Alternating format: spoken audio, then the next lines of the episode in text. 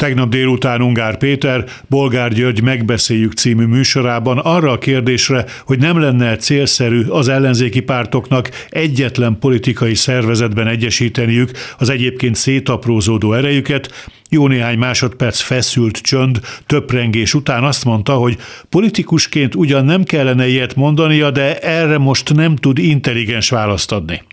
Elismerte, hogy a mostani pártszerkezet nem jó, de megjegyezte, hogy a szabadpiac liberális hívei és az újraelosztást helyeslő baloldaliak különböző pártokban szoktak politizálni.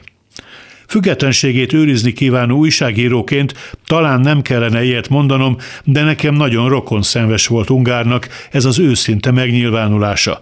Politikustól nem szoktuk azt hallani, hogy nem tudom.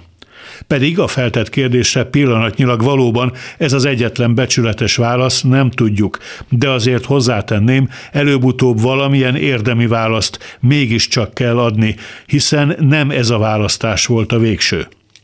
Április harmadikán megdőlt az a feltételezés, hogy az ellenzéki szavazó az ellenzéki jelöltre voksol. Többé-kevésbé igen, egész sokan így cselekednek, de a többségtől ez fényévnyire elmarad.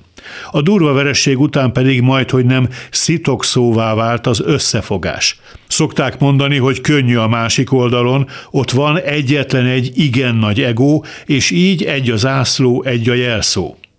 Sokak szerint ezen az oldalon is megvan ennek a nagy egónak a párja, csak hát őt nem övezi, és soha nem is fogja övezni osztatlan lelkesedés. Ember nincs tehát, aki ezt a sokszínű társaságot összefogja. Tisztelettel javasolnám, hogy most tegyük félre a nincs egy átkozott vezérünk nyavajgást, és induljunk ki abból a megosztottságból, amire Ungár utalt.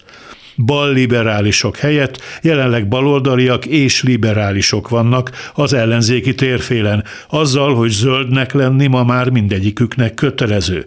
Valamint indokolt lenne, hogy legyenek jobboldaliak is, de nekik igazából még meg kell szervezni önmagukat.